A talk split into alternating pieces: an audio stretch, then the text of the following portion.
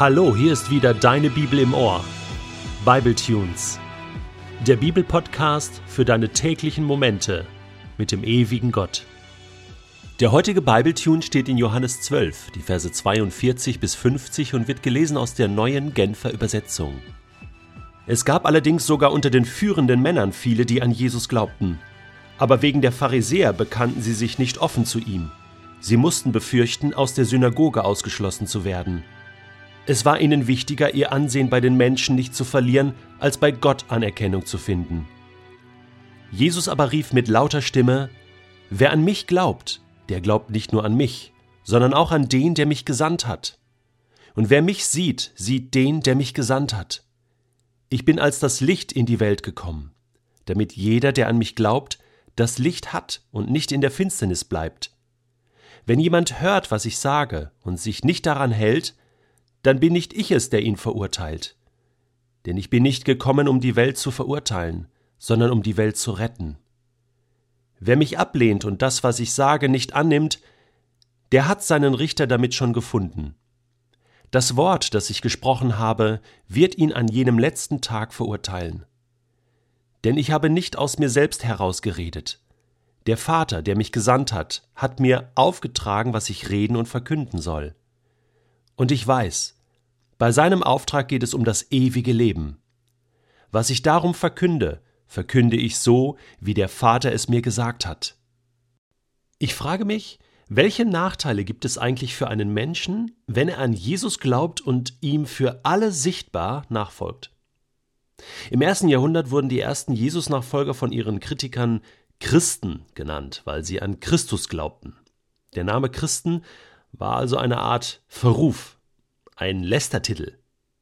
In der Apostelgeschichte lesen wir von schweren Verfolgungen dieser Gläubigen. Sie verloren ihre Häuser, ihre Heimat, ihre gesellschaftliche Anerkennung, ihr bequemes Leben und sehr oft auch ihr Leben, nachdem sie gefoltert wurden. Dies fand dann seine gesteigerte Fortsetzung in Rom und in von Römern regierten Provinzen. Christ zu sein hatte also immer seinen Preis. Hat er ihn heute auch noch? Welchen Nachteil haben Christen in Europa? Welchen Preis zahlen wir hier in Deutschland zum Beispiel? Ich würde sagen, wir zahlen den Preis der weitgehenden Fruchtlosigkeit unseres Glaubens aufgrund unseres Wohlstands. Jesus nennt uns in seinem Gleichnis vom Sämann und dem vierfachen Ackerfeld in Matthäus 13 zwei Glaubenskiller, die den Glauben ersticken. Er sagt, Killer Nummer eins ist Sorgen, Angst und das Drehen um sich selbst und seine Bedürfnisse. Das ist ein Schlag ins Gesicht Gottes.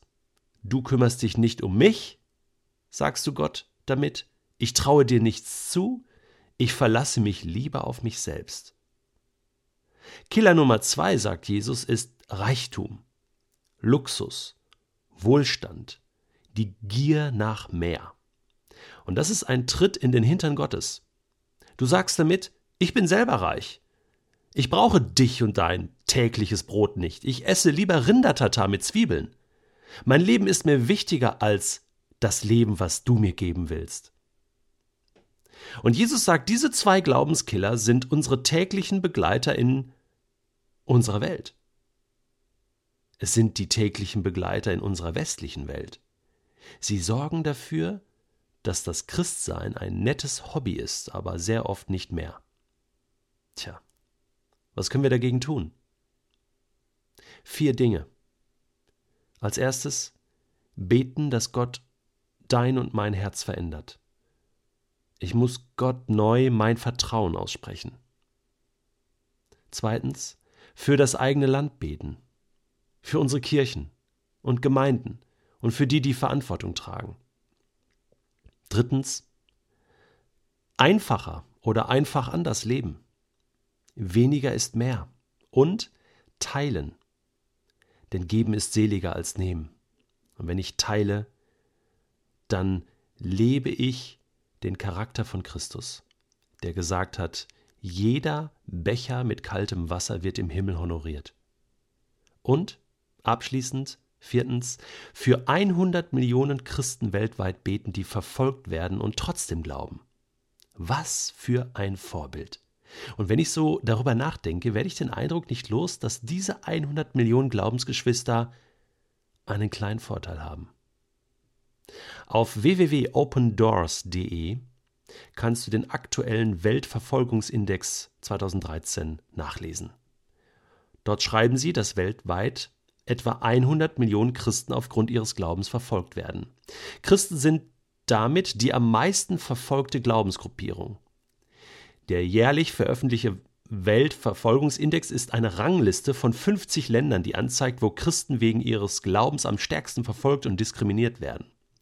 Damit wird das Ausmaß von Verfolgung und Unterdrückung von Christen in aller Welt erfasst und dokumentiert. Mit diesem Index macht Open Doors Kirchen, Gesellschaft, Medien, Politik die Situation der verfolgten Kirche bewusst, damit verfolgten Christen effektiv auf verschiedenen Ebenen geholfen wird.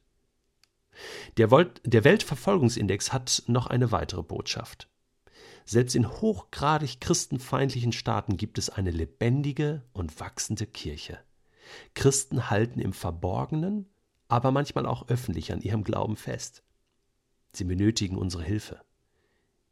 Hinter jeder Platzierung, die wir gleich hören werden, stehen Kinder, Frauen, Männer, die Tag für Tag damit leben, für ihr Bekenntnis zu Jesus Christus bespitzelt, misshandelt, verhaftet oder gar umgebracht zu werden. Wir können für sie beten.